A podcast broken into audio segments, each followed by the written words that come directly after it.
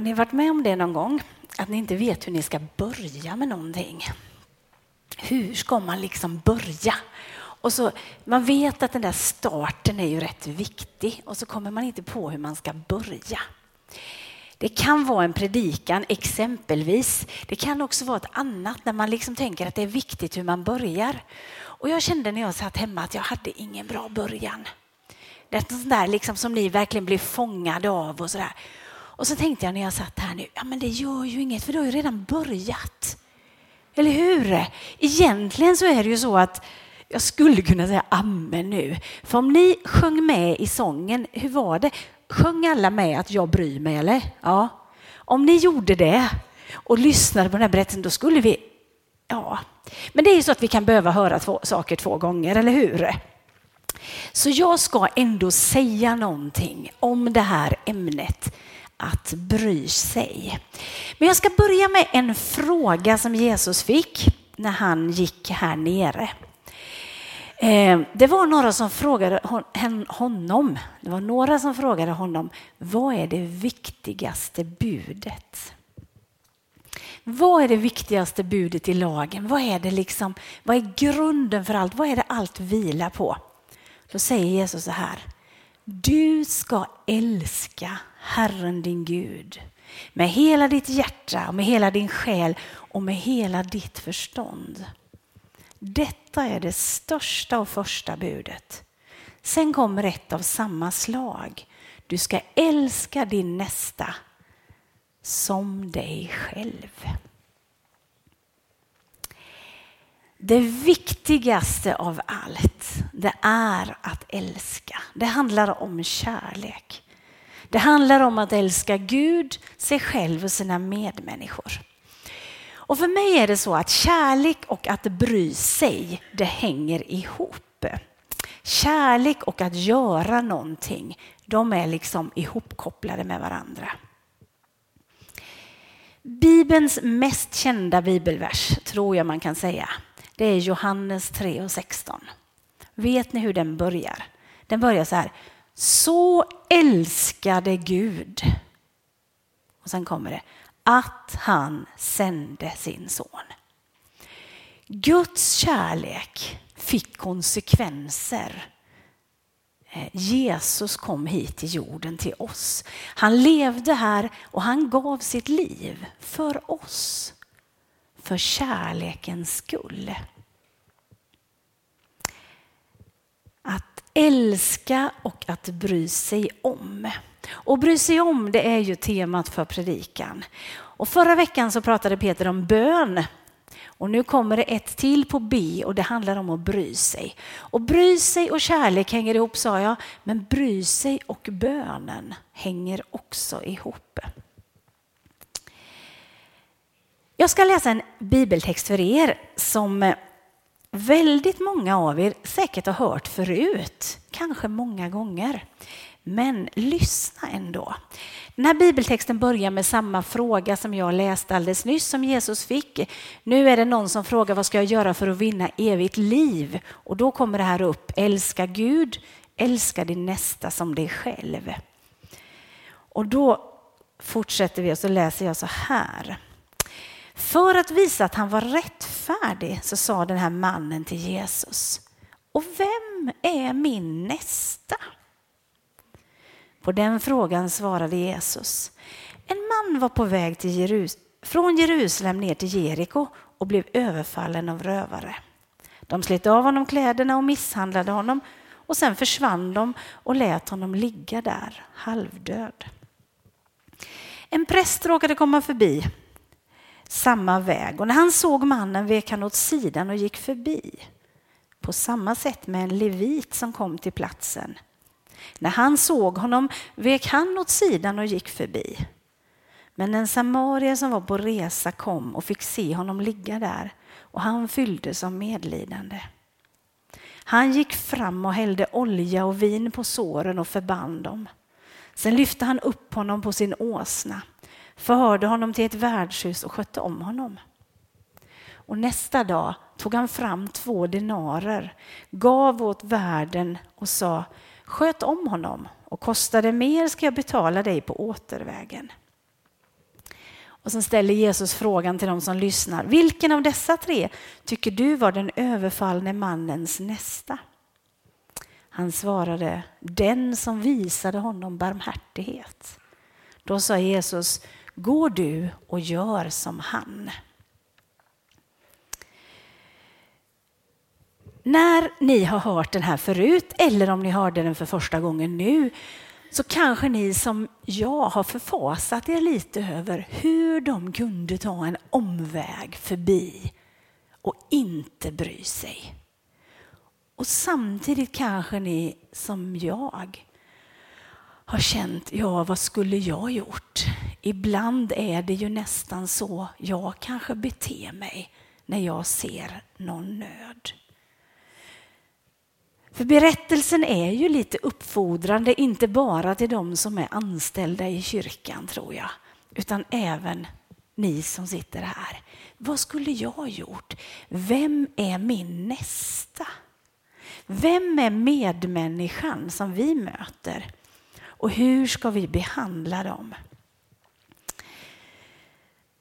När Jesus berättar det här så visar han ju oss att vår nästa, vår medmänniska, det är ju inte enbart de vi synkar med, utan det är även alla de andra. Det är inte enbart de som är populära, utan det är alla de andra också. Det är inte enbart de vi kallar våra vänner, utan det är också alla de andra. De vi möter. En av dem som såg mannen brydde sig om. De andra gick förbi. Och han som brydde sig tillhörde egentligen ett annat folk som inte var så goda vänner med judarna. Men det brydde han sig inte om, utan han brydde sig om mannen som behövde hjälp. En människa som låg där. Kommer ni ihåg vad Jesus sa i början? Älska Herren, dig själv och din nästa. Och att älska det föder handling. Och jag tror att det är just den här kärleken till medmänniskan som gör att han stannar där. Han binder om den slagne, plåstrar om honom, hasar upp honom på åsnan och tar med honom till det här värdshuset. Och så sköter han om honom där. Sen ska han åka vidare och då tar han upp två denarer. Och det verkar som att det var ungefär två dagslöner för en grovarbetare. Och så ger han det till värdshusvärden och så säger han, ta hand om honom. Kostar det mer så kommer jag tillbaka på vägen när jag är på vägen tillbaka.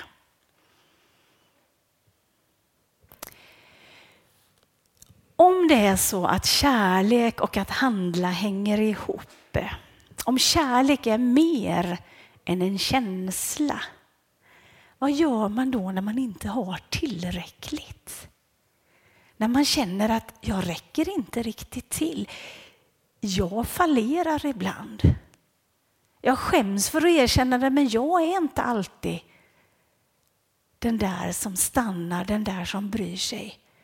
Vad gör vi då? I vår bibel så står det att Gud är kärlek. Inte bara ibland, inte bara att han var det, utan Gud är kärlek. Och när vi, vi i oss själva och vår kärlek inte räcker till så får vi be till Gud att han ska fylla oss med sin kärlek. För han älskar både oss och alla människor runt omkring oss. Han bryr sig. Och så får vi be till Gud för de människorna som är runt omkring oss, de som vi har runt omkring oss. Både de som är lätta att älska och de som är kanske lite svårare. Vi får be och så får vi vara med om hur Gud fyller våra liv med sin kärlek. Och när han fyller oss med sin kärlek så vill vi bry oss. Så vill vi visa omsorg. Så vill vi hjälpa till. Och några frågor som jag bär med mig och som jag önskar att vi ska bära tillsammans, och jag tror vi gör det, det är ju de här frågorna om hur kan vi som kyrka bry oss? Hur kan vi bry oss om den nöden som är runt omkring oss? Vilka behov finns och hur kan vi finnas till? Och hur kan vi var och en bry oss av de människor, om de människor som vi möter? De vi lever med, de vi jobbar med, de vi går i skola med, de vi, vi bor i samma hus eller på samma gata som. De vi träffar i affären. Hur bryr man sig? Och vilka behov finns? För det är ju så att vi har alla många människor runt omkring oss. En del är fysiskt nära oss och en del är fysiskt längre ifrån oss. En del är väldigt nära oss känslomässigt och en del kanske vi inte känner alls. Och vi märker ju nu i vår värld, i det vi lever i, hur det här blandas.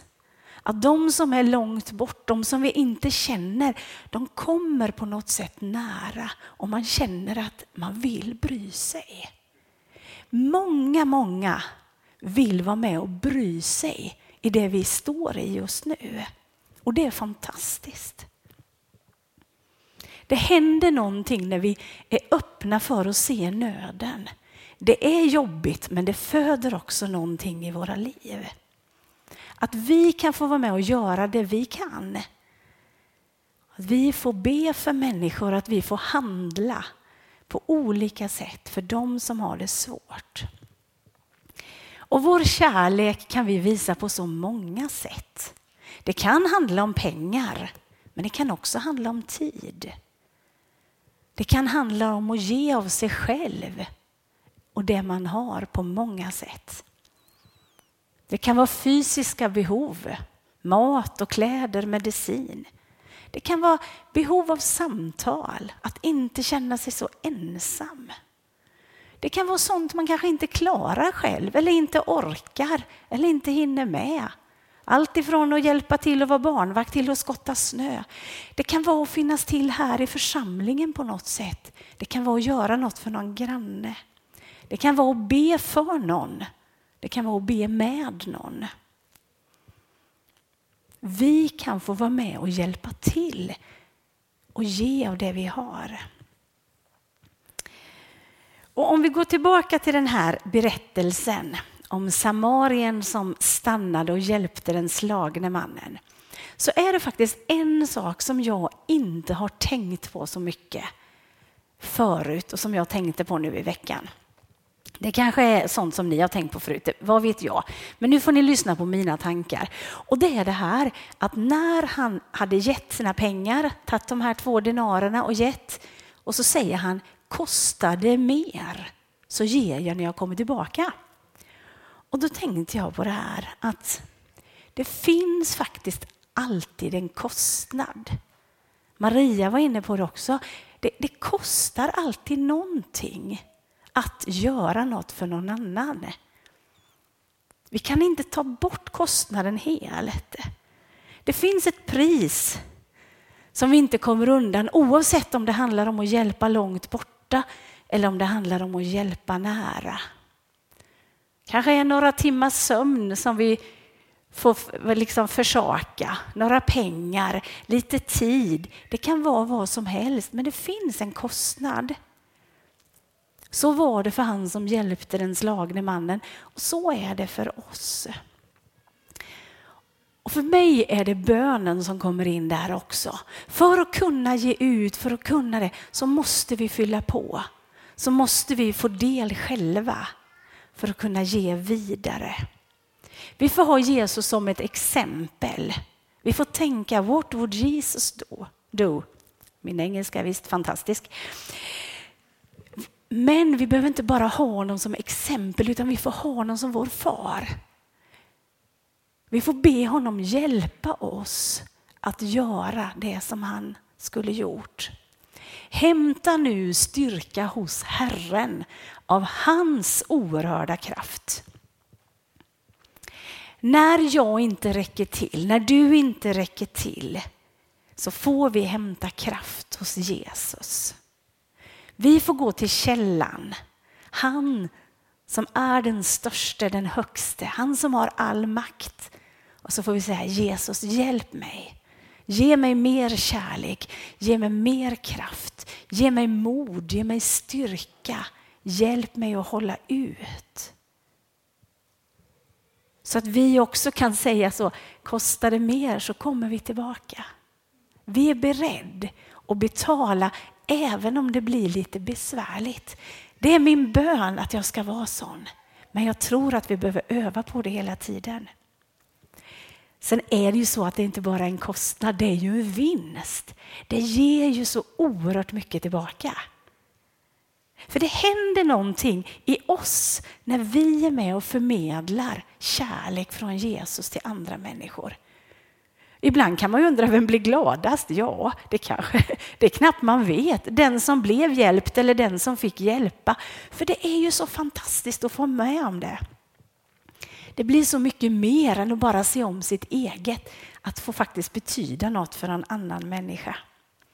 Vi får vara med i Guds plan för den här världen. Vi får vara med och göra skillnad. Så det lilla vi kan göra, det lilla vi kan ge, det lilla vi kan be, det kan bli något som gör skillnad för livet och faktiskt för evigheten.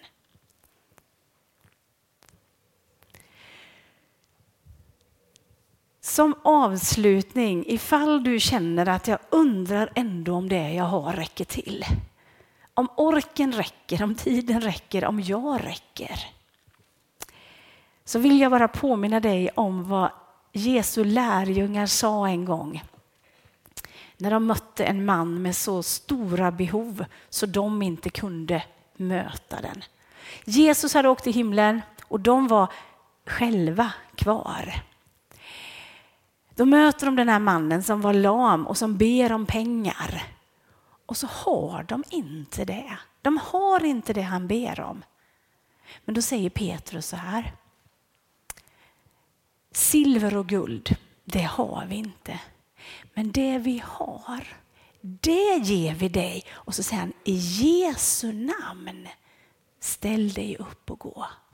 Så mannen som var lam, han blev frisk i Jesu namn. Så Petrus och Johannes de hade inte mycket att komma med. Men de hade ju Jesus med sig. De var ju inte ensamma. Så i Jesu namn så kunde de ge det de hade. Och det gäller oss också, att vi får gå tillsammans och vi får gå i Jesu namn. Och vi får bry oss om varandra, om de vi möter och om de vi hör om på många olika sätt. Och så får vi vara med och ge Jesu kärlek vidare. De som är nära, de som är långt borta.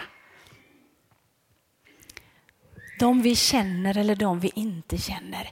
Vi får vara med och bry oss. Genom att göra någonting, genom att be, genom att vara med. Låt oss be tillsammans.